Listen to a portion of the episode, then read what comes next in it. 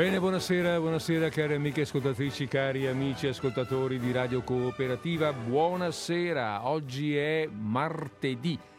Martedì 22 novembre 2022, giornata da lupi, mentre fuori piove, noi siamo qui, ce ne stiamo al calduccio ad ascoltare Disordine Sparso, il programma che sta per andare in onda proprio adesso, Mo Testè, condotto, prodotto, condotto e diretto sì, da Federico Pinaffo, che sono io, e, mm, e inviato tramite i mezzi di Radio Cooperativa.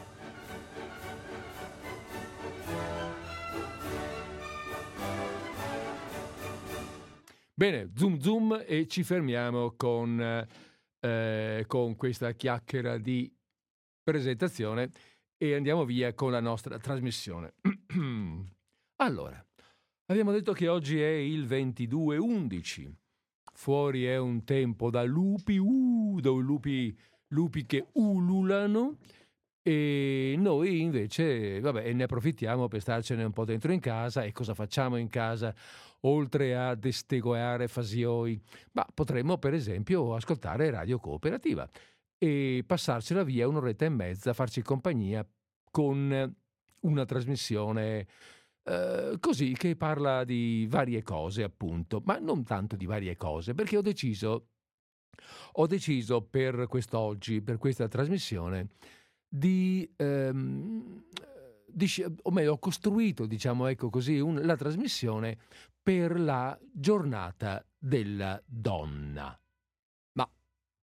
pausa, pausa significativa che sta per dire ma sì vabbè la giornata della donna non è mica oggi, la giornata della donna sarà l'8 marzo e uno è già passato, l'altro è di là da venire. Eh, sì, però mh, quello passato è passato e, e vabbè, eh, che, ciò che è stato è stato. Che ha dato, dato, dato, ha avuto, ha avuto, avuto. Scordammo ciò passato, no? E, mh, e invece, e quello prossimo, e quello prossimo non ci sarò. Quello prossimo sapete, no? Sto qui a dirvelo di nuovo, ma sì, ve lo dico di nuovo. Disordine sparso chiude i battenti con quest'anno, non si va più in diretta con questa trasmissione, io mi ritiro, magari non definitivamente, per carità, ma certo da una trasmissione. Queste ultime trasmissioni sono le trasmissioni del saluto, ne approfitto per salutarvi tutti da adesso in avanti e, ehm, e quindi non potrei presentarvi questo lavoro lavoro che ho fatto io, mm, voglio dire, è un lavoro mio di ricerca, di, eh, di stesura, di preparazione, magari non sarà ancora finito, finito, finito, perché sapete, no, quando si vanno su queste cose qui c'è sempre qualcosa da ritoccare, da limare, e però, vabbè, eh, però è pronto. E allora, e allora ve lo presento, lo dedichiamo comunque alle donne, magari in questo periodo così drammatico lo dedichiamo, anche se drammatico il mio testo non è, lo dedichiamo al, um, alle donne iraniane che stanno, che stanno duramente combattendo per se stesse e per il loro paese, io direi anche, in, questo, mm, in questi giorni, in questi frangenti. Il titolo il titolo che ho dato a questa raccolta, a questa raccolta, a questa Ehm, a questa trasmissione, a questo lavoro, mettiamola così, a questa presentazione è questo. Tre donne del Rinascimento veneziano. Mm, ho fatto questo tipo di scelta. Parlare, presentare tre donne rilevanti, importanti, che sono vissute molti anni fa e che per certi versi sono ingiustamente poco conosciute, magari una un po' più dell'altra, però non, non abbastanza, per la loro importanza storica, culturale e anche di rappresentanza femminile nei loro tempi, a Venezia. E quindi qui, nei, dai, dalle parti nostre, come ben sapete, visto che Radio Cooperativa trasmette da Padova e a Venezia ci arriva e come. Bene, e le tre donne, ma ve le presenterò una alla volta, mano a mano che andiamo avanti nella, nella lettura. Eh, sì, un po' lettura, un po' a braccio, ma prevalentemente lettura. È un lavoro preparato da poco e a memoria ancora non ce l'ho. Ehm, per cui ecco, vi ho dato questa breve anticipazione. Partirei fra, fra poco, ma mh, mm, terrei duro ancora un paio di minuti, no? Mm, terrei duro ancora un paio di minuti, magari con un po' di musica, eh, tenendo, facendo una piccola, um, una piccola, um, approfittandone, ecco, per fare una piccola premessa. Tre donne del Rinascimento veneziano, ma com'era il Rinascimento veneziano? Cosa succedeva? Com'era Venezia nel Cinquecento? Beh, certo, per carità, c'è di che scrivere dei tomi, ma mh, mm, la prima parte, i primi minuti di, nostro, eh, di questo nostro racconto saranno dedicati proprio a parlare della città, per meglio inserire le figure che verranno successivamente nominate. Allora mi prendo un minuto di pausa musicale, lascio andare un po' la musica per l'appunto, basta che la trovi. Eccola qui. Lascio andare un minuto di musica e poi voi restate lì, eh, restate sul posto perché, perché poi ci sentiamo.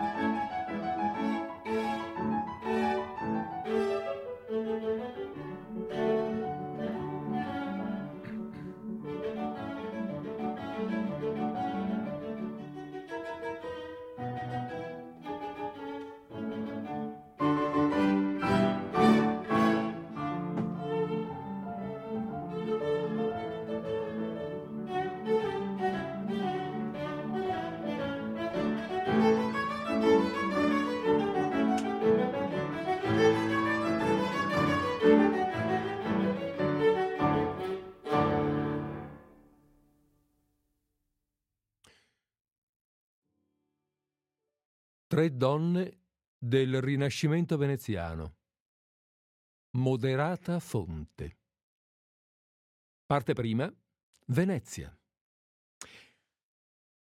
La singolarità di Venezia, il suo essere città circondata e difesa dalle acque, la pace sociale che vi regnò a lungo, l'identificazione dei cittadini con la loro città, facevano, nel XVI secolo, parte del decantato mito di Venezia. Mito che si era venuto costruendo nei secoli, sin dall'828, all'epoca in cui il corpo di San Marco fu traslato in città. Ma, ma, altri, vari altri attributi erano poi confluiti a completare il mito. Ecco, a noi ora interessa nominare quello della libertà, il mito della libertà, virtù cittadina di cui Venezia godeva una fama, una fama che si è tramandata nel tempo. Ma, ma come si declinava? In che cosa consisteva questa tanto decantata libertà?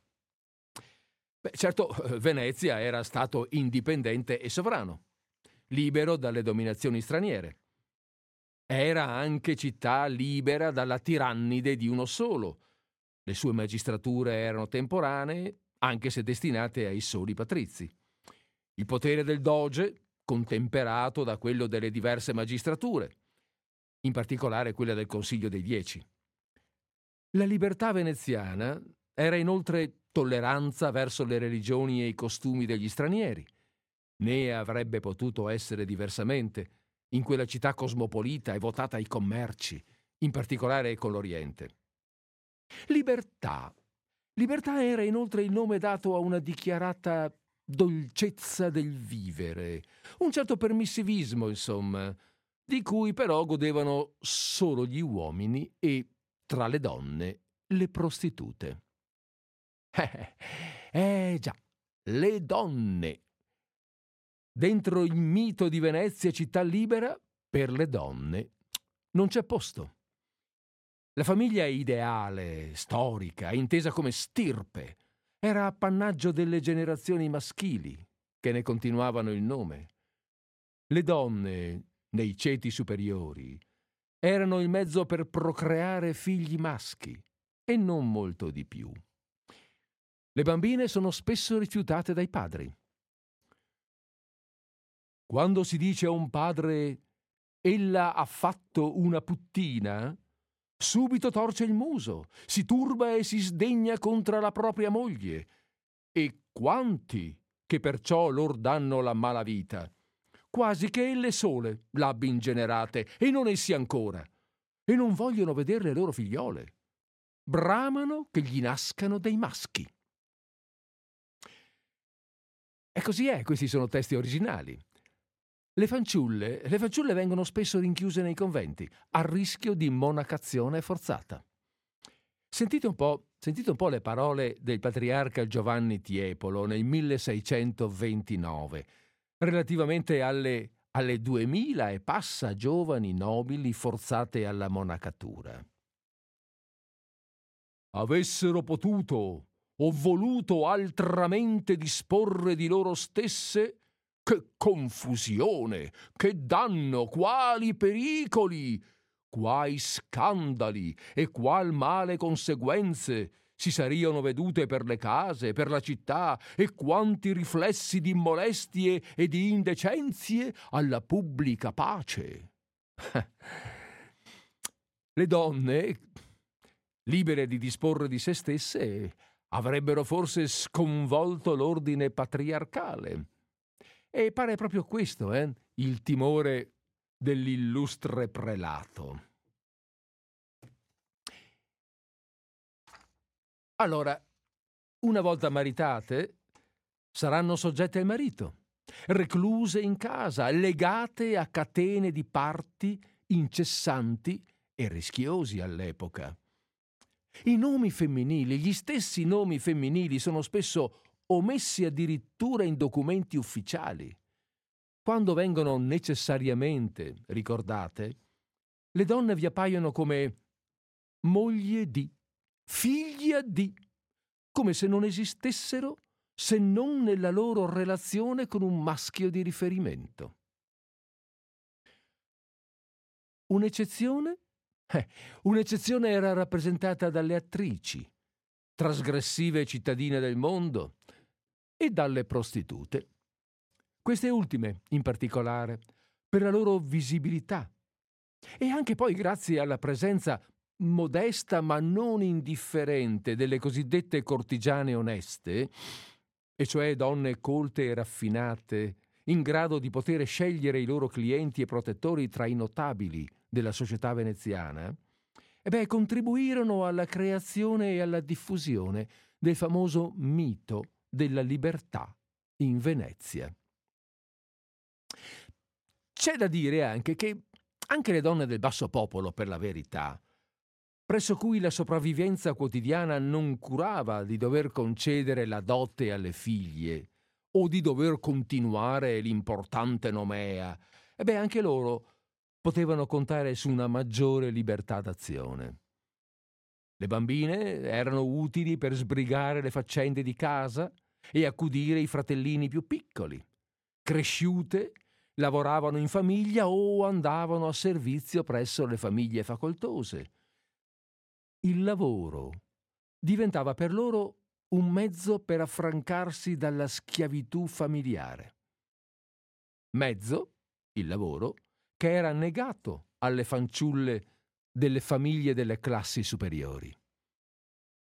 A proposito di classi, è da ricordare che l'ambiente sociale in Venezia, ancora nel secolo XVI, era rappresentato da tre classi. Quella dei patrizi, meno del 5%, quella dei cosiddetti cittadini originari, una specie di nobiltà di secondo ordine, comunque riconosciuta a norma di legge e iscritta in appositi registri, anche questa attorno al 5%, qualcosa di più. E poi c'era la plebe, per il rimanente 90%.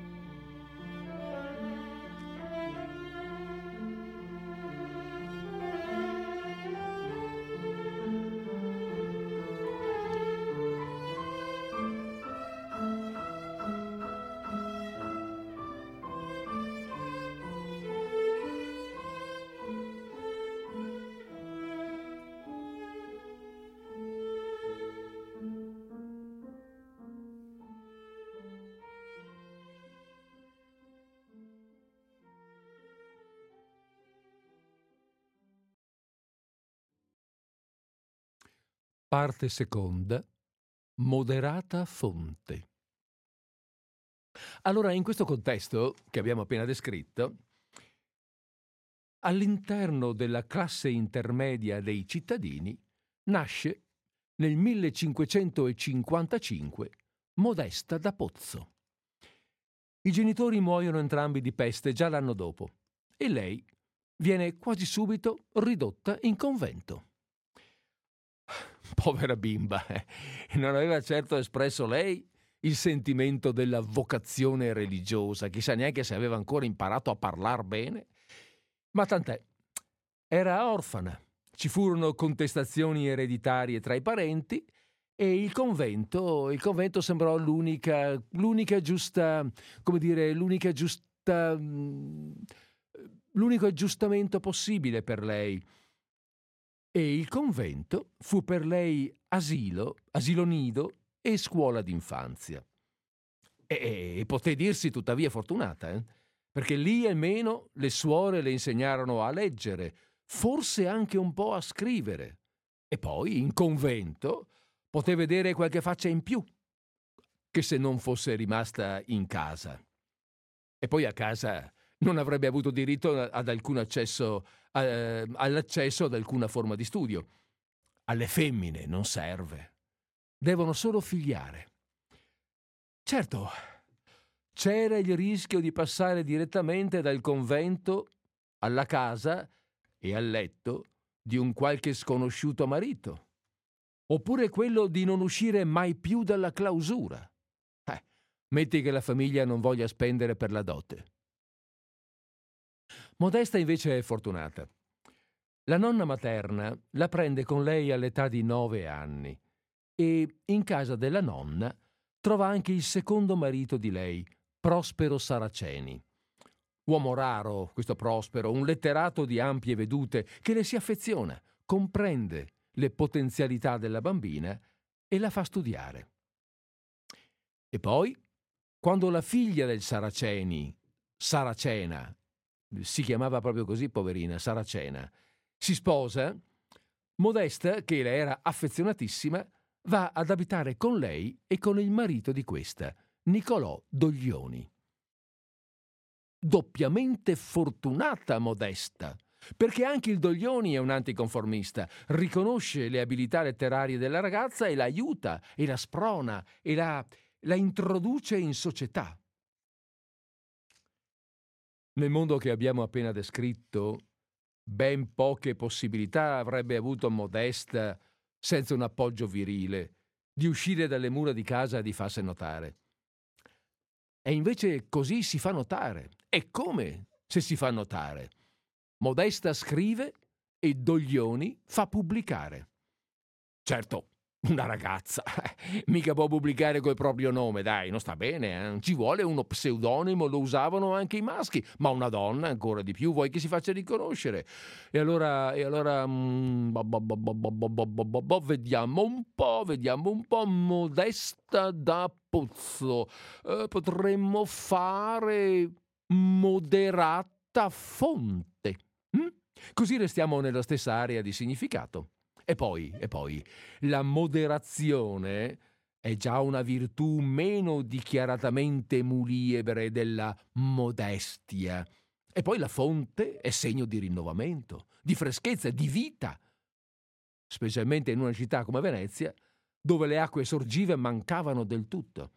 Essendo Venezia rifornita all'epoca solo da acqua piovana, raccolta in cisterne e recuperata dai famosi pozzi che ben conosciamo, sparsi per campi e campielli. Poi c'era anche quelli che la portavano dalla terraferma, ma altra acqua in, in Venezia non ve n'era.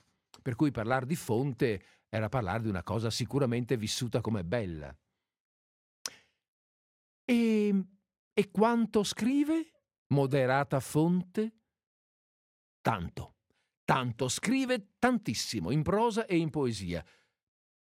Ma a noi interessa parlare di una particolare opera che si intitola Il merito delle donne, con sottotitolo Ove chiaramente si scopre quanto siano elle più degne e più perfette degli uomini.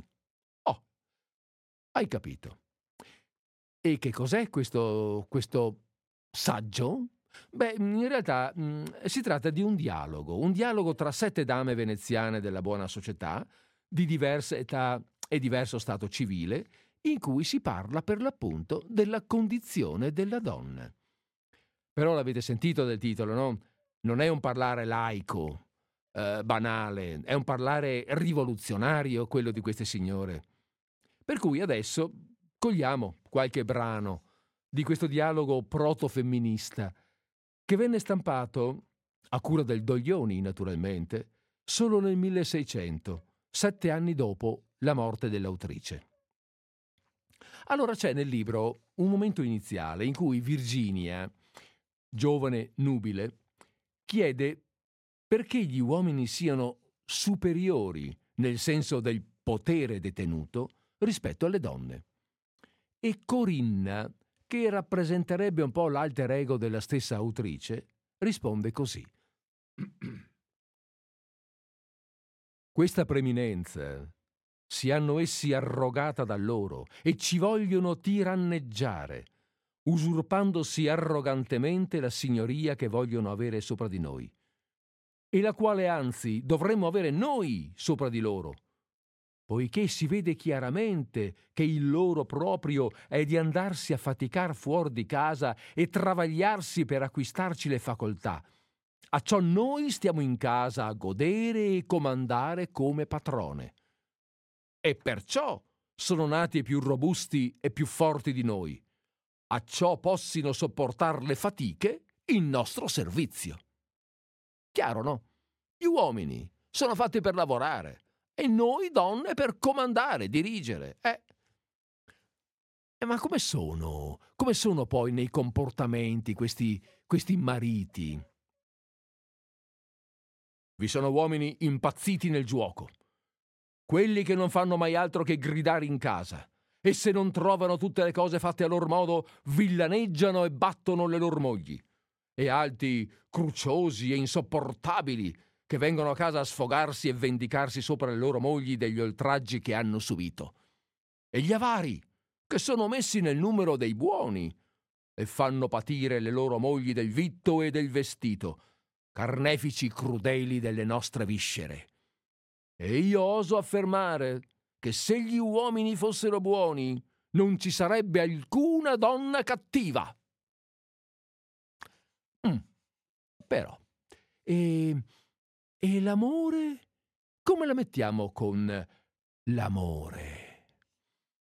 Nel merito, nel merito delle donne, in questo scritto del quale stiamo parlando, esiste una ottava in versi in cui una donna dice praticamente se io vedessi in pericolo di vita contemporaneamente aggrediti da, da, da, da squadre nemiche, mio marito, mio padre e mio figlio, ed essendomi concesso di salvarne uno solo, chi dovrei scegliere? La risposta, sempre in versi, è questa. Salva dalle crudel nemiche squadre, se sei pietosa madre, il caro figlio, che dando vita al sposo o al vecchio padre, la stessa vita tua poni in periglio. È naturale amor quel della madre. Verso il padre è pietà, l'altro è consiglio. Quanto pietà e consiglio avanza amore, tanto il parto, le nozze e il genitore. Ci avete capito? Il sentimento provato per il figlio è amore, quello per il padre è pietà. Quello per il marito consiglio, ovvero saggezza, prudenza. Quanto è lontano dal sentimento. Non è nemmeno un vero sentimento. Ma d'altra parte, se non c'è possibilità di scelta, che amore ci può essere? Fin qui, queste cose che ci siamo detti, su cui ci siamo un po' um, addentrati e intrattenuti, abbiamo parlato di temi forse che possono sembrare antichi, legati a un'epoca che può sembrare appunto lontana, sorpassata, no? Mm, questi mariti così padroni, dispotici, eh, matrimoni combinati. Ma moderata fonte non si ferma qui. Espone una visione del rapporto maschio-femmina che ha ampi riferimenti con l'attualità, cioè va oltre il suo, il suo tempo. Per esempio, parlando di uomini che si induriscono nell'impresa di ottenere il cuore, il cuore e non solo, di una donna, dice questo. Ve ne sono dei tali che mai vogliono desistere dall'impresa per gran superbia e dagli reputarsi tanto degni che le donne debban buttarsi giù dalle finestre per far loro favore.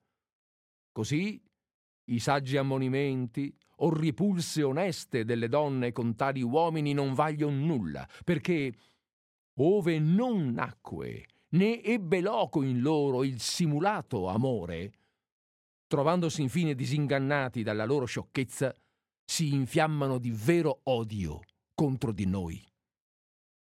Ecco, questo tema, il tema cioè dell'amore presunto, dell'amore possessivo e violento di cui oggi si parla ad ogni nuovo femminicidio, è trattato qui, qui con spirito del tutto moderno rispetto all'epoca, libero dalle pastoie ideologiche e patriarcali del tempo, a cui anche le donne sottostavano perché quella era la mentalità.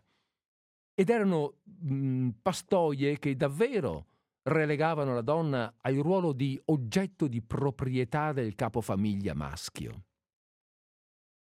Ecco, moderata fonte ai suoi tempi, anche a fronte di una società che complessivamente maschile e femminile accetta questa, um, questa modalità, accetta questa struttura, vede oltre, riesce a vedere al di là e denuncia. Però ecco, mh, oltre alla denuncia, forse più che la denuncia, quello che, è, eh, quello che, che, che colpisce è che il merito delle donne è ricco proprio di argomenti tesi non solo a dimostrare come gli uomini siano ingiustamente, um, ingiustamente crudeli, se vogliamo, o comunque ingiustamente superiori socialmente alle donne, ma addirittura vuole dimostrare con determinazione l'assunto del suo sottotitolo. Ve lo ricordate il sottotitolo? Ve lo ridico. Ove chiaramente si scopre come elle siano degne e più perfette degli uomini. Non solo siamo pari, siamo migliori. C'è per esempio un ragionamento interessante a cui ricorre Leonora, la quale si chiede com'è, come accade, che se un uomo scellerato, fedifrago, traditore ha una brava moglie, i crimini di lui non intaccano l'onore della donna lui resta fedifrago e lei moglie fedele. Mentre invece se una donna tradisce il marito, lui ne riceverà onta e disonore. Diventa un becco, no? Uh, uno da prendere in giro perché è appunto tradito. Disonorato. Perché? Perché lui dipende in realtà da lei e non viceversa, come sembra. Sentiamo le sue parole? La donna per essere di sua natura migliore e perciò meritamente capo e superiore all'uomo, ricevendo lei alcuno aggravio, ecco che l'uomo, come suo annesso e dipendente, lo compatisce e del mal della moglie diviene partecipe e possessore. Lei traditrice e lui disonorato. Ma se è il contrario, lui traditore, ma lei resta donna odorata. Perché? Eh, perché l'uomo dipende dalla donna e non il viceversa. Vabbè, questo è ehm, il sofisma a eh, cui ricorre Leonora. Ma prima di chiudere, eh, ehm, voglio dire, il lavoro di... Ehm, il lavoro di moderata fonte, questo lavoro di moderata fonte non si ferma certamente qui, cioè va molto avanti. Noi chiudiamo, facciamo una cosa così, un riassunto, presentiamo questo personaggio.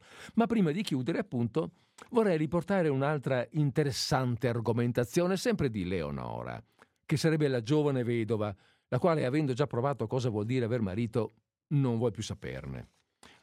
Uh, adesso dice Leonora. Una donna, eh, secondo l'uso dei tempi, non consentirebbe mai ad accostarsi a un uomo di più bassa condizione. Eh, una donna del, di una certa classe sociale non può accettare di avere, eh, mm, come dire, di, di, di, di unirsi o anche di avere come amante un uomo di condizioni inferiori. Ma gli uomini? Forse che per nobile che sia un uomo, si vergogna di praticar con alcuna rozza contadina, con una plebea o con la, o con la fante sua propria, conoscendo che ove manca la fortuna, in lei supplisce la natural preminenza. Ovvero, non c'entrano le classi sociali. La donna è migliore per natura. Hm? E l'uomo lo sa bene addirittura interclassista nel 1500. Moderata fonte. Ora, questi ragionamenti, a noi, gente del 2000, possono sembrare dei sofismi, no? Su cui scherzare. Ma non dovete essere così nel XVI secolo.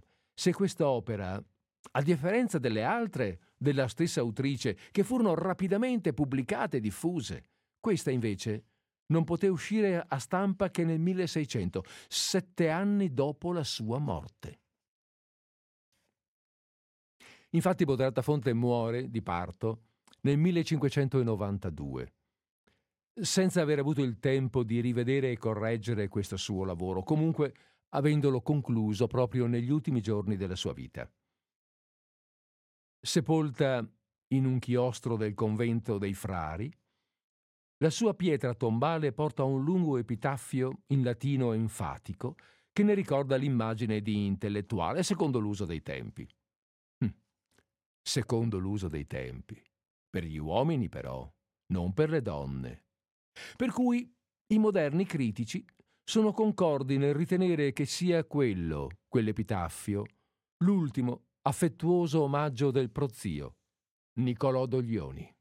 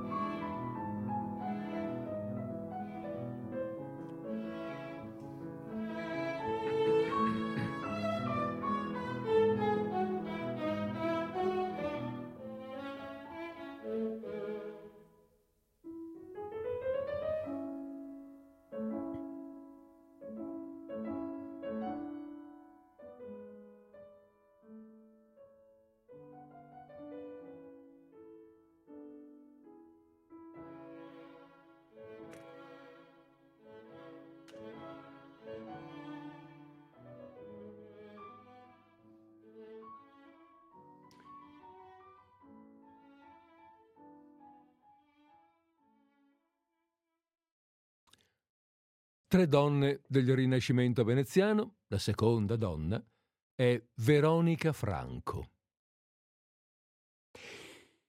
Cos'è una stua nella Venezia del Cinquecento? Beh, per la verità anche oggi in lingua veneziana una stua non è altro che una stufa, un mobile domestico che serve per riscaldare e per cucinare i cibi. Ma nel Cinquecento a Venezia una stua è molto di più.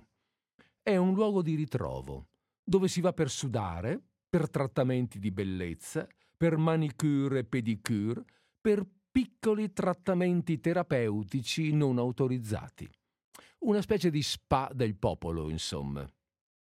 Il gestore, egli stuer, è un po' estetista e un po' chirurgo.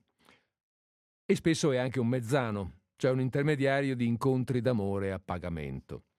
Allora, da un antico brano teatrale prendiamo un dialogo tra uno stuer, una madre in cerca di posizione per la figliola, e la figliola stessa. Il brano è breve, i personaggi sono tre, il lettore è uno solo. Cercate voi di capire quando parla il stuer e quando eh, la mamma. La ragazza dice solo due frasette, per cui insomma parte lui, è il stuer.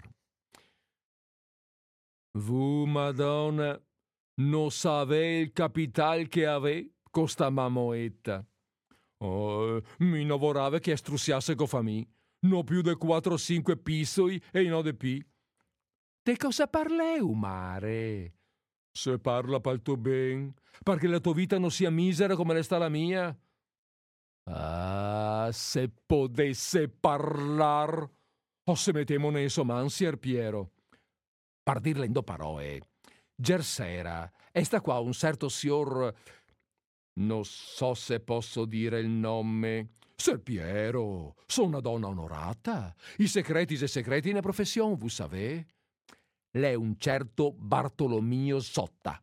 Ah, io conosco! Lei lo refese che ha bottega sul ponte di Rivo Alto. Ave visto che sorta di merce che vende? Sì, e poi ah, lei è un bell'uomo, san, pulito. La me creda, è l'uomo giusto. E il marito in confidenza che il vorrai passare una sera a cena in allegria co amici, co vu e con vostra fia. Has tu capio, fia? Ah sì, mare, so contenta? Vada ben però, eh?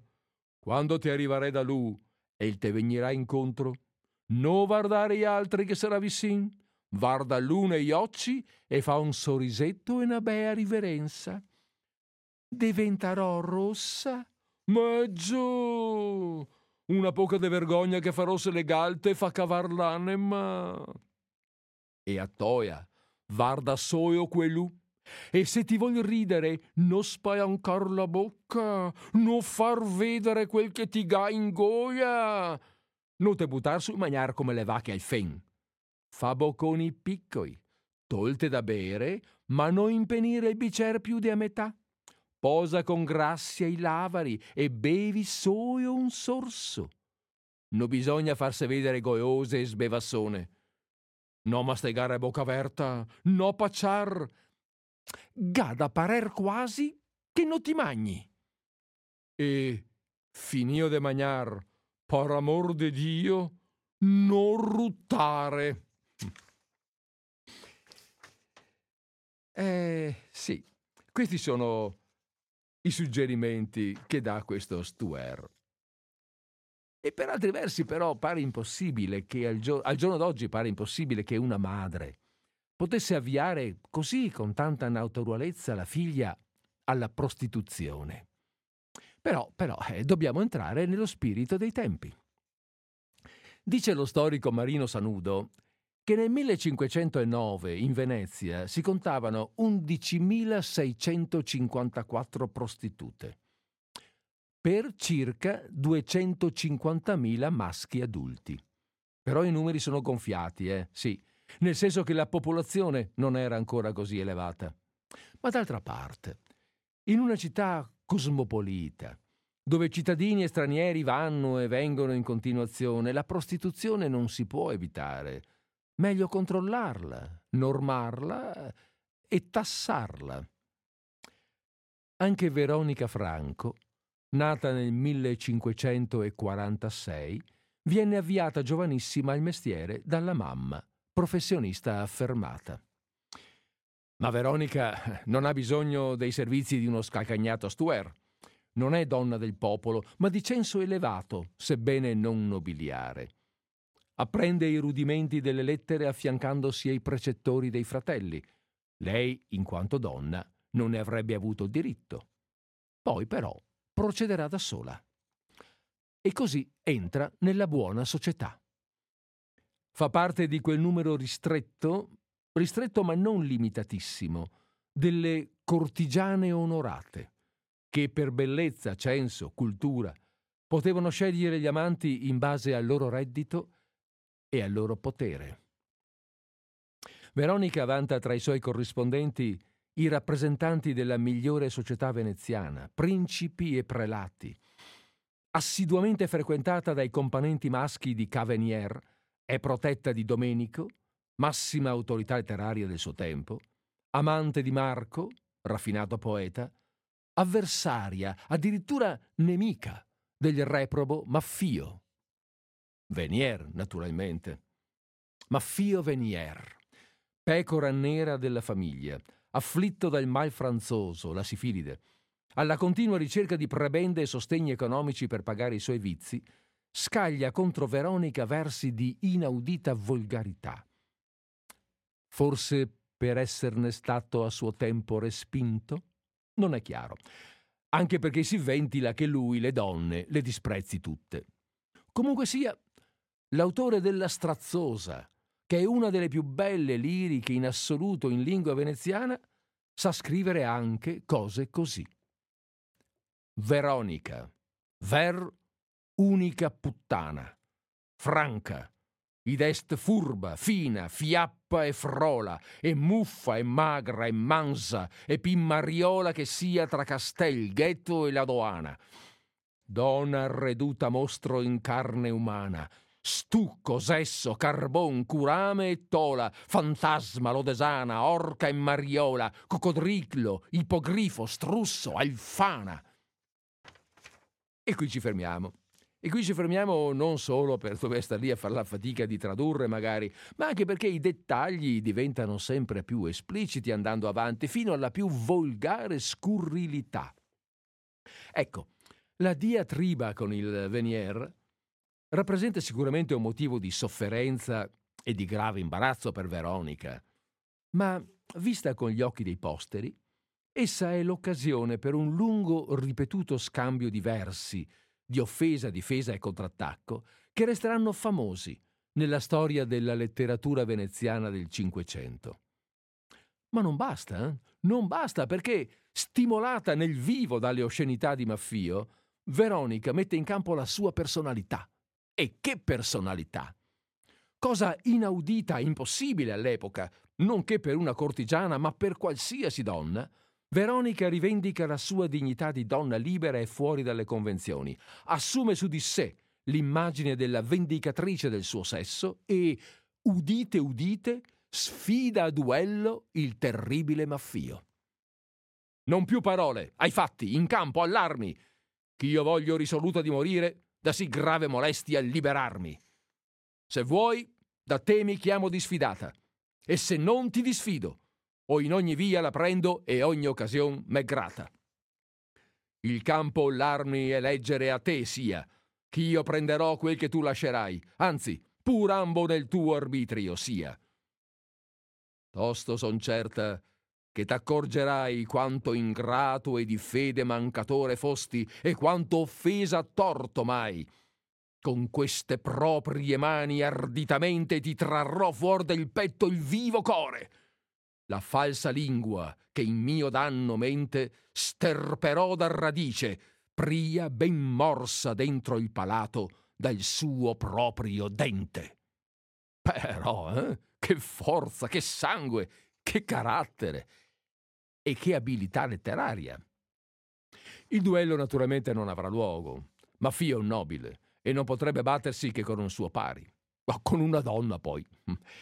Rimane questo duello letterario, che mm, per la dignità con cui è condotto, per le ragioni che lo sostengono e la sincerità anche del verseggiare, va tutto a favore di Veronica. Duello letterario. Eh sì, letterario perché non so se l'avevo ancora detto, ma Veronica è una donna di cultura. Nella sua casa si tiene salotto intrattiene letterati e uomini di scienza, è lei stessa poetessa, scrittrice e musicista.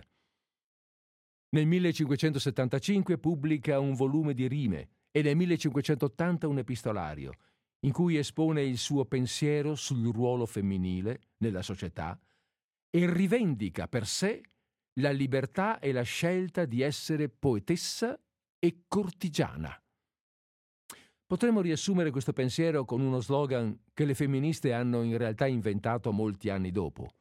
Io sono mia.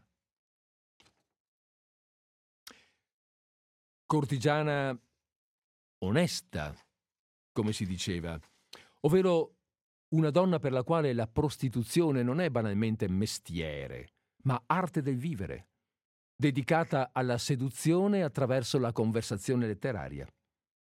Nulla di che vergognarsi, quindi, perché, lo dice lei stessa, la vergogna è nell'alterigia di chi compra.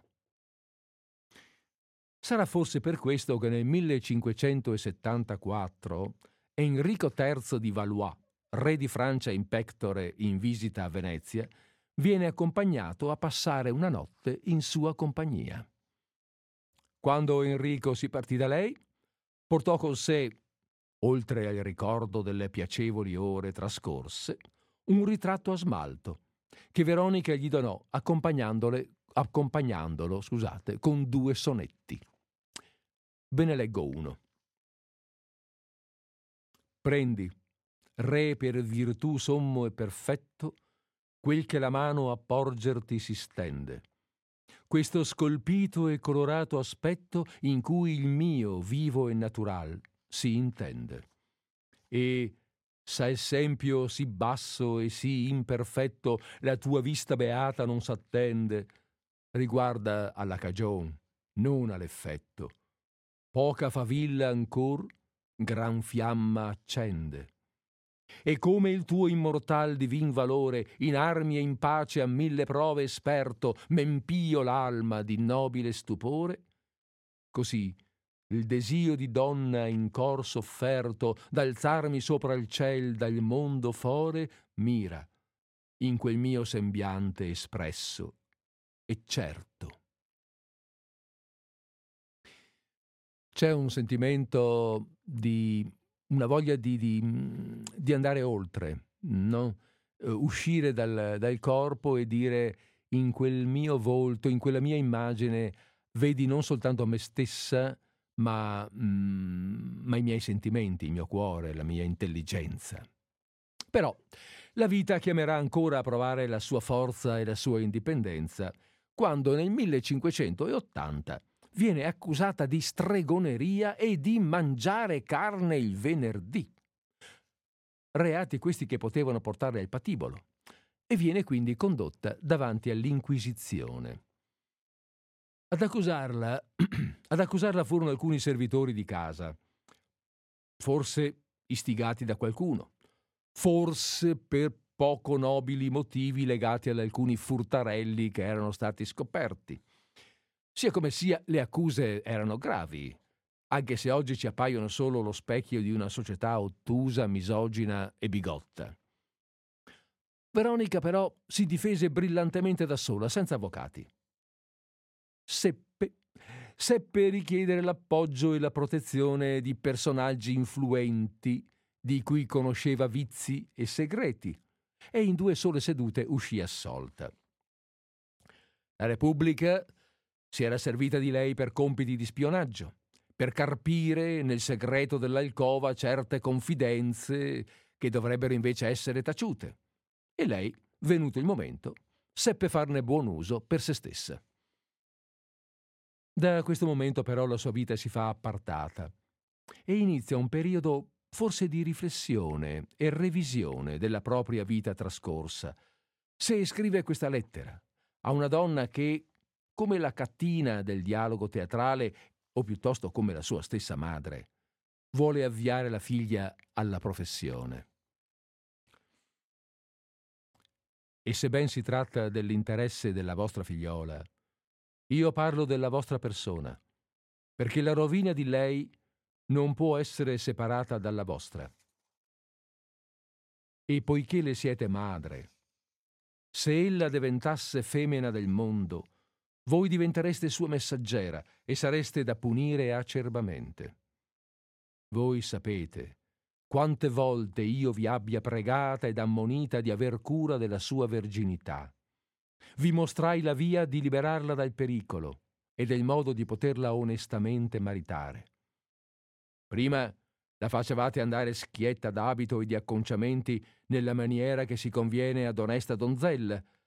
Ad un tratto l'avete messa sulle vanità del biondeggiarsi e del lisciarsi. D'improvviso l'avete fatta comparire coi capelli inanellati d'intorno alla fronte e il collo, col petto spalancato e che esce fuori dai panni, e con tutte quell'altre apparenze e abbellimenti che s'usano fare perché la mercanzia trovi maggior numero di acquirenti.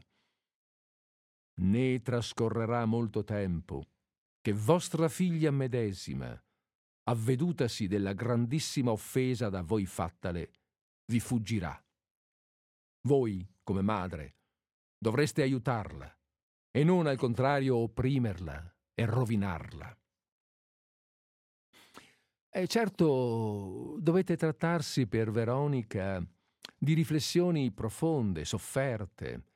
Se eh, in quei tempi si troverà a scrivere altre parole come queste. Dice, oh la mia vita, macchiata dal mio vivere intricato Oh la mia vita, corrotta dal fango terreno. Oh la mia vita, umiliata sotto il peso delle mie colpe. Qual maggior miseria, quali ricchezze, quali comodità, quali delizie possono lenire un sì grave peso. Tra tutte le sciagure umane, questa è l'estrema. Le parole che abbiamo sentito ci fanno pensare a un suo pentimento per lo stile di vita condotto e a un suo accostarsi a un sentimento di religiosità. D'alzarmi al ciel da questo stato indegno in ch'io mi trovo e far formar parole a un chiaro spirito ch'in su par che vole per farsi nido d'altra gloria. Prego. Certo sappiamo che fu una donna generosa. Con le sue elargizioni contribuì a istituire il pio ricovero del soccorso, destinato ad accogliere non solo cortigiane pentite e malate, ma anche donne separate, che vi stavano nascoste in attesa di ritornare alla normalità, una volta che gli animi si fossero placati. Veronica Franco morì nel 1591 a 45 anni.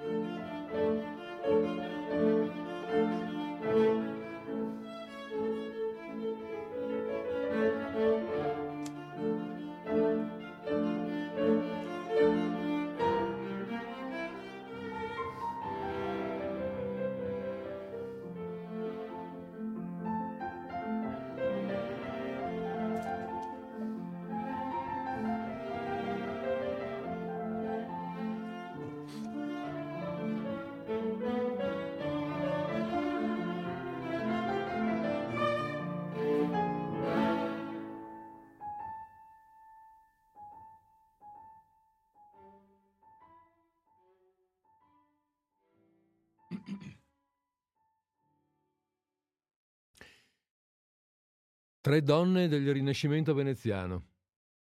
Terzo personaggio, Caterina Cornaro. Che si vede in mare dal promontorio? Nulla! I flutti si impennano alti e fra il mare e il cielo non si vede una vela. Il vento infuria anche sulla terraferma. Mai raffiche così forti si sono abbattute sui nostri bastioni. Il mare è così grosso che le navi, su cui si riversano montagne, finiranno per sfasciarsi. Che ne verrà? I cavalloni sembrano inondare il carro ardente e subissare le due stelle a guardia della polare. Io non ho mai visto tale sconvolgimento di irati flutti. Cos'è sta roba? Questa è una tempesta sul mare di Cipro descritta da due ufficiali dell'esercito veneziano di stanza nell'isola. Siamo della prima metà del 1500. E questi due nobelomeni sono preoccupati perché da quel mare aspettano qualcuno molto importante per loro. Il nuovo comandante della piazzaforte di Cipro. Niente po' di meno che Otello, il moro di Venezia. E infatti le battute che sono appena state lette sono tratte proprio dal dramma di William Shakespeare, Otello, atto secondo, scena prima. Ma cosa c'entra Otello con Caterina Cornaro? Cosa c'entra Shakespeare? La, sti- la stiamo prendendo un po' alla larga, eh, lo riconosco, ma vedete, il fatto è che se Shakespeare ha avuto la possibilità storica, certo non quella artistica ci mancherebbe, ma la possibilità storica, storica di scrivere l'Otello è merito delle vicende della vita di lei, della regina Cornaro. Ma regina di che? E quando poi? Caterina Cornaro fu regina di Cipro e nacque a Venezia nel 1454 e ivi morì nel 1510. Ah, bene, interessante per carità, ma Otello un attimo di pazienza. L'ho pur detto, no, che l'ho presa alla larga. Cominciamo dall'inizio. Nel 1468 il Senato Veneto, cioè il Senato della Serenissima Repubblica di Venezia, dichiara la giovane Caterina Cornaro di Marco figlia della Repubblica. E perché? Non ce l'ha una mamma la Caterina? Cos'è? Figlia di mamma ignota? Ma no, dai, andiamo. Sì che ce l'ha una mamma la Caterina. È anche una donna dell'alta nobiltà veneziana, ci mancherebbe Fiorenza Crispo, si chiama la sua mamma. Nobiltà antica, vanta ascendenze addirittura imperiali da qualche parte in Oriente. No, no, no, no, no. Figlia della Repubblica. È un titolo onorifico, ma di quelli importanti, eh? In tanti anni di dominio. La Repubblica l'ha dato fuori tante volte che si possono contare sulle dita di un paio di mani e Caterina è la prima donna che riceve questa onorificenza. Però, cosa mi racconti ciò? Ma, ma, ma aspetta un po', fammi fare due conti. Nata nel 1454, nel 68 a 14 anni? Ma cosa avrà mai fatto sta ragazzetta di 14 anni per meritare un riconoscimento tanto importante? Niente. Non ha fatto niente. Ma farà, farà, farà. Caterina dovrà, per conto della Repubblica, sposare niente meno che un re, Giacomo II Lusignano, re di Cipro. Allora da questo fatto ricaviamo subito un paio di importanti informazioni, no? La prima, eh beh, bisogna che Cornaro, Cornaro in italiano, secondo l'uso veneziano si dice corner. Che i corner siano una famiglia di eccezionale rilievo per poter pensare di dare una loro figliola in sposa a un re. E infatti si tratta di una famiglia di antichissima nobiltà, famiglia dogale. Un bisnonno di Caterina era stato doge e poi, e poi ricchissima, gente che finanzia i regni, gli stati, Infatti, in questo periodo, guarda un po', sta finanziando proprio il re di Cipro. La seconda informazione, eh beh, è evidente a tutti che si tratta di un matrimonio d'amore. Eh sia, il Senato della Repubblica, infatti, è innamorato morto dell'isola di Cipro. Le sta facendo una corte spietata. E Cipro? E Cipro ci sta, ci sta, sì. Fa la sborfiosetta, eh, perché ha qualche altro pretendente, ma è intrigata dalle avance veneziane. Però, però in questo periodo Cipro è un'amorosa un pochettino instabile. È in preda a lotte intestine dinastiche tra il giovane re Giacomo II, recentemente salito al trono, e la sorella Carlotta, che, sostenuta da un marito forte, un Savoia, vuole detronizzarlo e prenderne il posto. E allora via con le rivolte di palazzo e le congiure i conflitti per dare la spallata al fratello.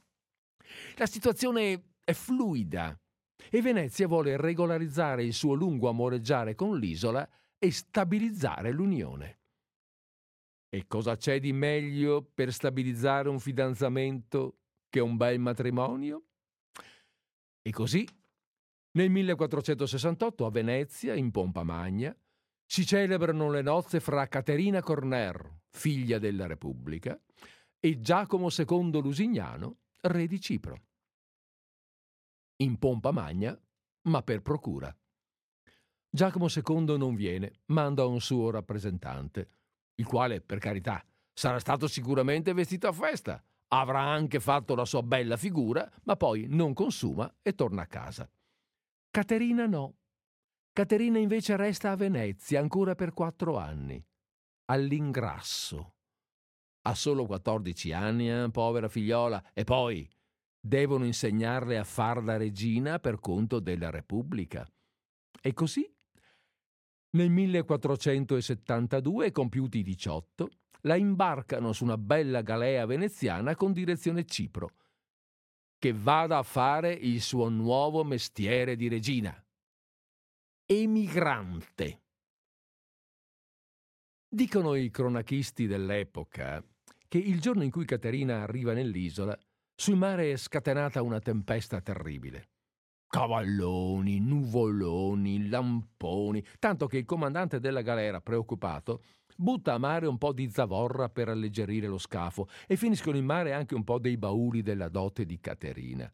Vabbè, insomma, per farla breve, la povera neoregina arriva nel suo regno sana e salva, ma vomitando come una plebea. Il mal di mare non fa sconti a nessuno. Adesso ho capito. Per questo mi hai attaccato con la tempesta osservata dai due veneziani a Cipro che aspettano una na. Bravo, bravo, proprio così. Hai indovinato. Sì, sì, va bene, va bene, ma. Ma Otello? La possibilità storica per Shakespeare di scrivere Otello? Momento, un momento che ci arriviamo, manca poco. Allora Caterina si insedia, o meglio si introna, sul trono di Cipro e diventa cipriota. Diventa proprio cipriota nel senso che entra proprio nello spirito dell'isola. Il suo nuovo regno le piace, si veste con i costumi tradizionali locali, i suoi nuovi sudditi le piacciono e lei piace a loro, impara la lingua, d'altronde è anche una bella donna. Anche i suoi rapporti con Giacomo sembrano procedere bene. Insomma, fossimo in una favola, sarebbe il momento di dire e vissero sempre felici e contenti. Ma, ma non è una favola. e la storia qui sarebbe finita e non ci interesserebbe più se non ci fosse il ma. Perché dopo solo un anno di felice regno della coppia, Giacomo II muore in circostanze oscure lasciando la povera Caterina vedova, regina e incinta. A questo punto si riscatenano le faide interne. I partigiani di Carlotta Lusignano vedono in Caterina una figura femminile, giovane, inesperta, e pensano che sia il momento di riprendere a battere il ferro e dare la famosa spallata. Si scatena una congiura di palazzo. Una roba grossa, eh? stavolta roba grossa, cruenta, ci furono dei morti. La suocera di Caterina fa addirittura rapire anche il bambino neonato per educarlo a modo suo. Bambino che morirà poi ancora infante di colera, povero Fantolin. Insomma, le cose si mettono proprio male. Ma appena la Serenissima viene a conoscenza della cosa, via che parte la flotta alla volta di Cipro, con l'esercito per i rivoltosi e i consiglieri politici e militari per la regina. E Caterina resta sul trono di Cipro per altri 15 anni. Ma gli altri pretendenti al trono non si sono rassegnati e continuano a trafficare sotto banco e così nel 1488, dopo che è stata sventata l'ennesima congiura di palazzo, il doge Agostino Barbarigo, preoccupato anche dall'inasprirsi delle guerre coi turchi, d'altra parte l'isola di Cipro è lì, eh? lì in mezzo al Mediterraneo, una spina nel fianco dell'impero ottomano.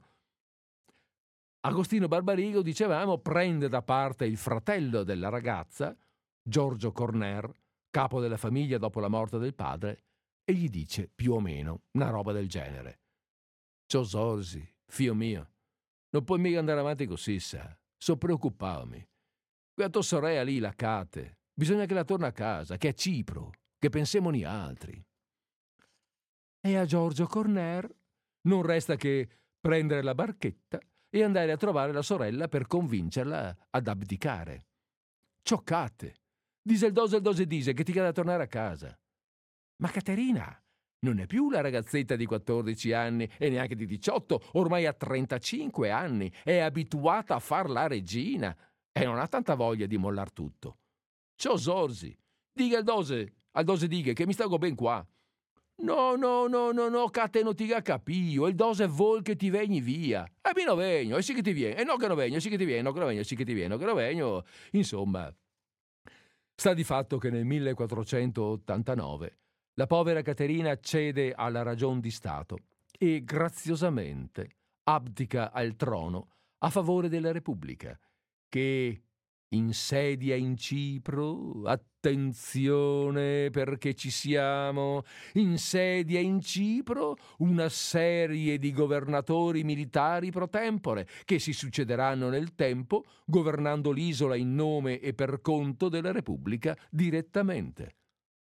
Eccolo qua, Otello perché Otello, nella fantasia di Shakespeare, è proprio uno di quei governatori militari che a rotazione hanno esercitato su Cipro il potere veneziano dalla partenza di Caterina e per circa 80 anni, fino alla caduta dell'isola nelle mani dell'impero ottomano.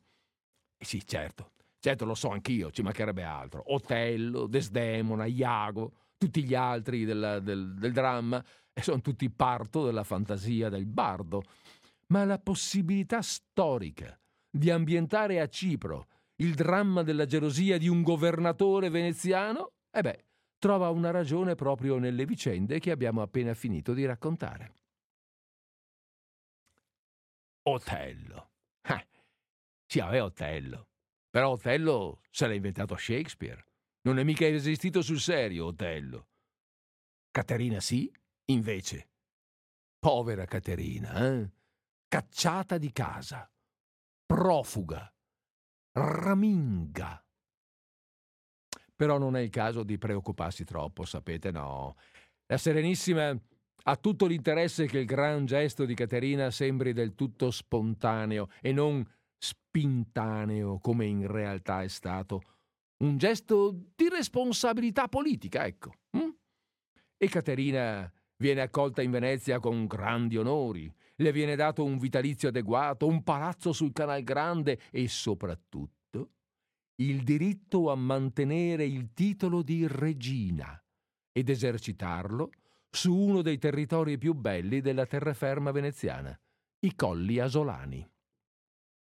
Pensate un po', un piccolo regno dentro il territorio della Repubblica Serenissima di Venezia, con le leggi della Repubblica, si sa, ma governato da una regina. Nel 1489 Caterina comincia la costruzione di un Palazzo cum Zardino et Barco, conosciuto appunto come il barco della regina Cornaro. e nel territorio di quello che oggi è il comune di Altivole, ai piedi del colle di Asolo, e dove rimane ancora visitabile un corpo di fabbrica assolutamente pregevole, lungo oltre 100 metri e abbellito da affreschi, con una cappella a un capo e in mezzo una elegante loggia ad archi.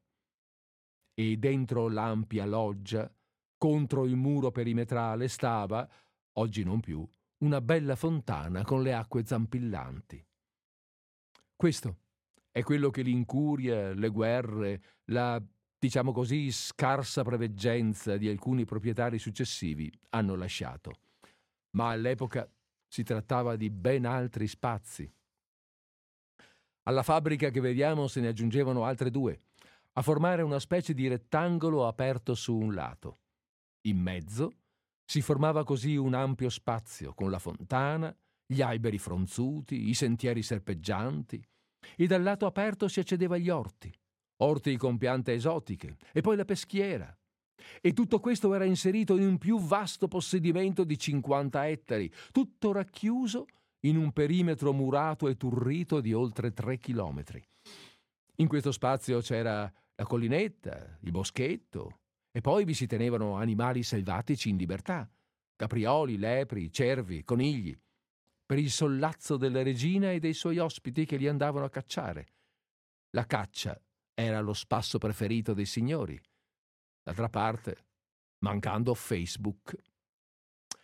E in quel luogo di delizie Dopo la caccia, giusto prima della cena, la regina tiene corte e si diletta di dotte conversazioni con i più importanti personaggi dell'arte e della cultura veneta del tempo.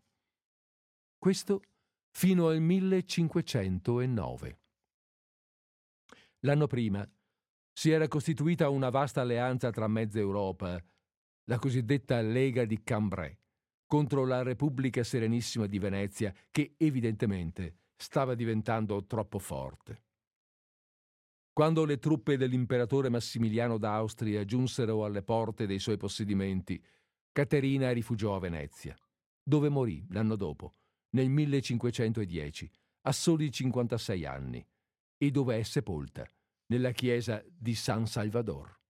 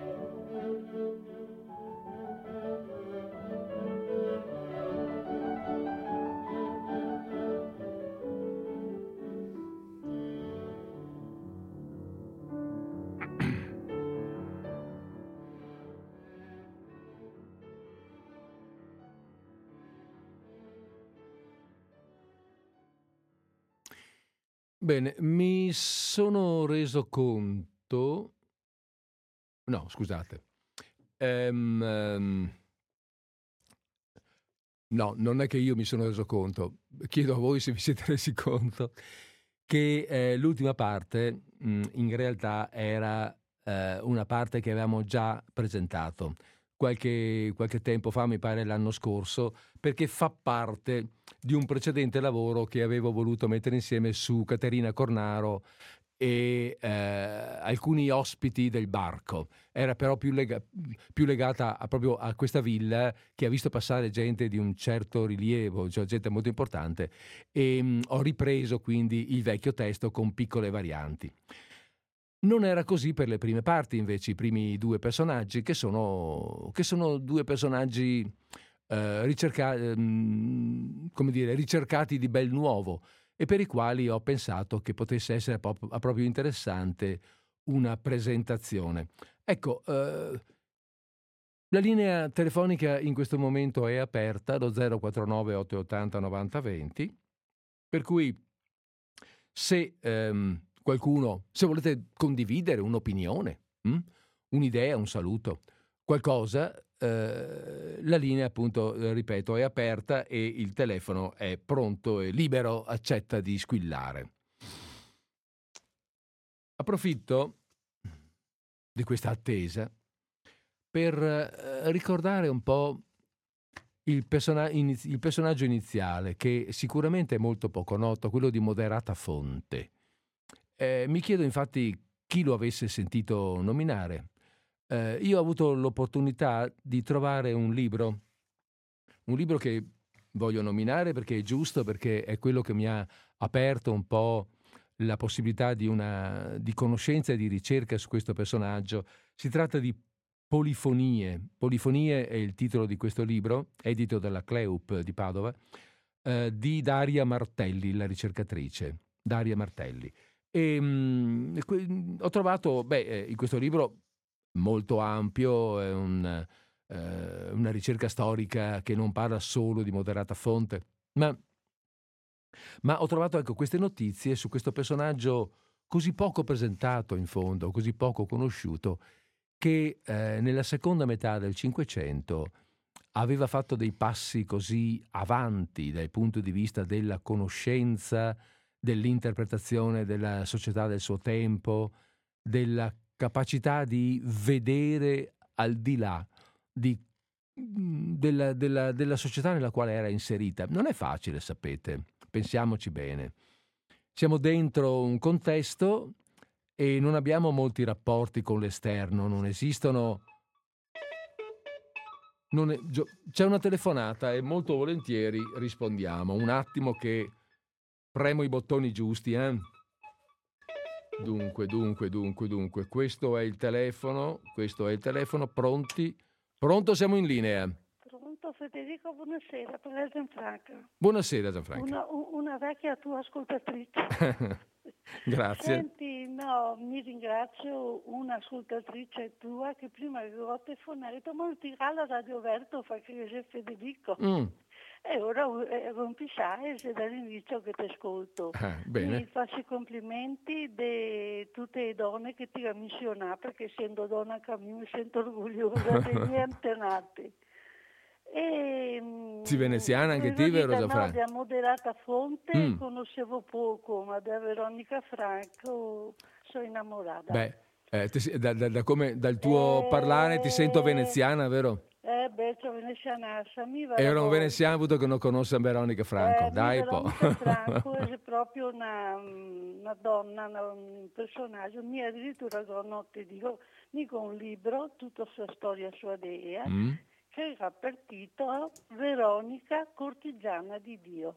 Addirittura? Sì, sì, sì, che è tutta la storia che ti ha raccontato, mm. dei presoni, dell'inquisizione, di sua mamma che l'ha educata molto bene Certo. De, de re Enrico che si arriva, adesso mm-hmm. ti va a parlare anche di... E, e, anche, immagino anche della famosa lite con Mafia Venier, perché... Eh beh, ma, ma sempre che era geloso, era dici... cattivo, ma per scrivere anche i robe, insomma, era proprio una gelosia tremenda. Mm. Prima eh, l'adorava, e dopo che hai tutte che parolasse, insomma, dai, vabbè. Ascolta, ti dirà menzionare cosa arriva il re Enrico. Sì. Ecco. Non era ancora re. Eh. Sì, e no, cioè già arriva, è già arrivato addirittura qua in Italia e a Venezia per imparare a educarsi con le regole della Repubblica di Venezia. Mm. Ah, e se ti permetti, teso tre righe, proprio così arriva Enrico, mm. E che dopo eh, eh, passo presto, sta attento. Mm, mm, mm. Dunque, mh, eh, dunque, nel 2005 per primo posto resta il suo favore la parabola, insomma a 29 anni ha lietato il soggiorno di Enrico III, futuro re di Francia di Polo- e Polonia. Per Veronica, ti hai indietro perché è uscito indietro. Va bene. C'è stata un'esperienza come fosse venuto da, dall'Olimpo Giove.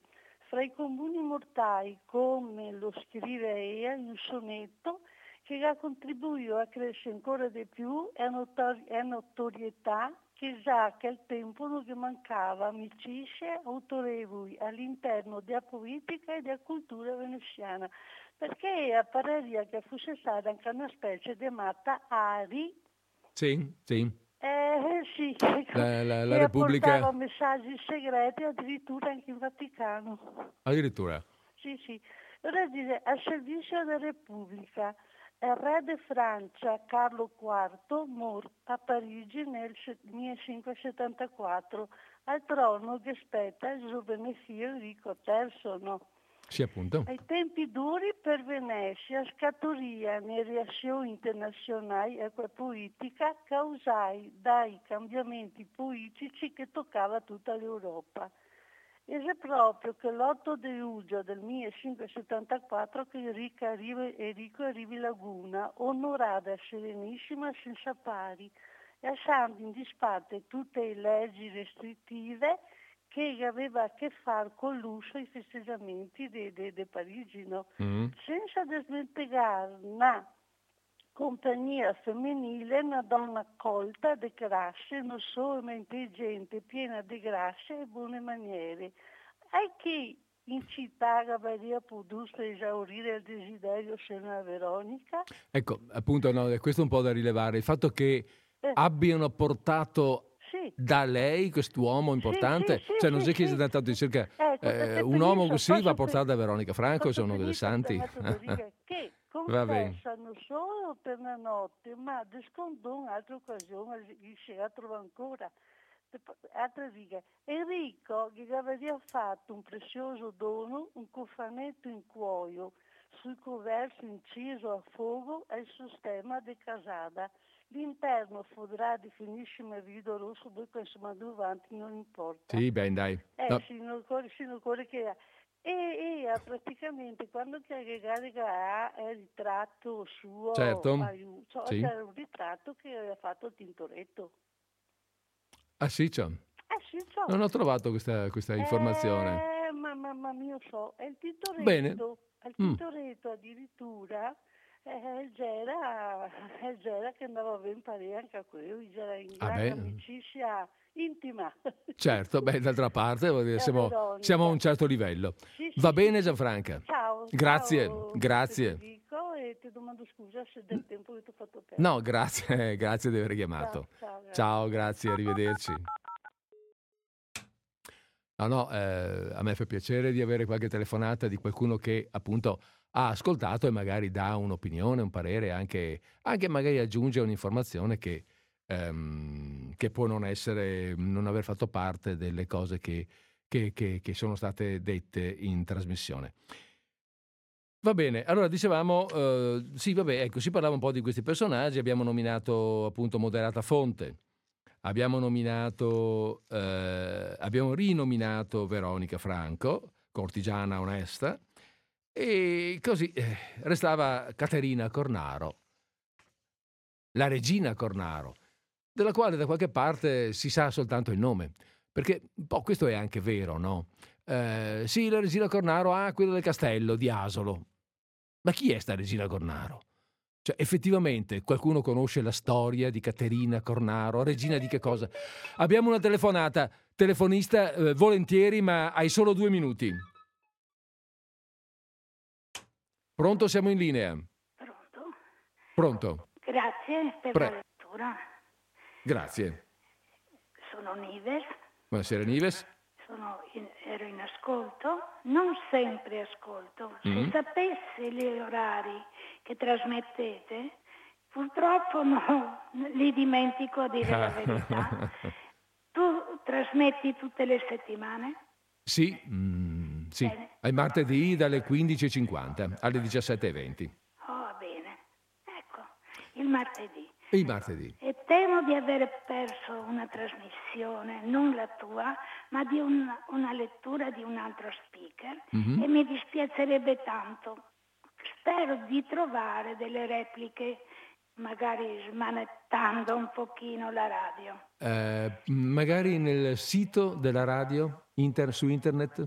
Eh, ma io non ci ho vedo. Capito, ho capito. Non ci vedo, perciò devo accontentarmi di ascoltare. Di ascoltare. Sì. Va bene. Già per me è difficile fare anche il numero che non, non vedo più nemmeno, solo che sono abituata e radio cooperativa. Insomma, ormai, ormai la conosci bene. Conosco i tasti. Va bene. Comunque grazie. Sai una cosa che mi sorprende queste letture? Mm-hmm. E non solo diciamo quello che hai fatto tu oggi, ma questi personaggi che vivevano così breve, avevano una vita brevissima. Sì, è vero.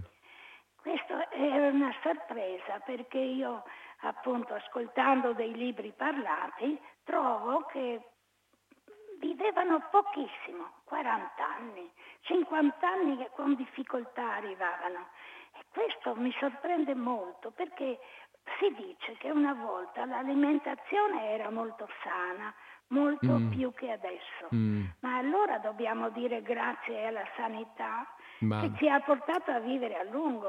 Eh, eh beh, qui potre... sì, potremmo anche aprire il discorso, ma abbiamo fatto però l'ora di chiusura della trasmissione. Allora io ti saluto e ti ringrazio grazie, grazie Nives. Io mi chiamo Federico. Federico, grazie ancora. Grazie Nives, buona, buona serata. serata buona serata. E anche agli ascoltatori che sono in ascolto. Ciao. Benissimo, grazie.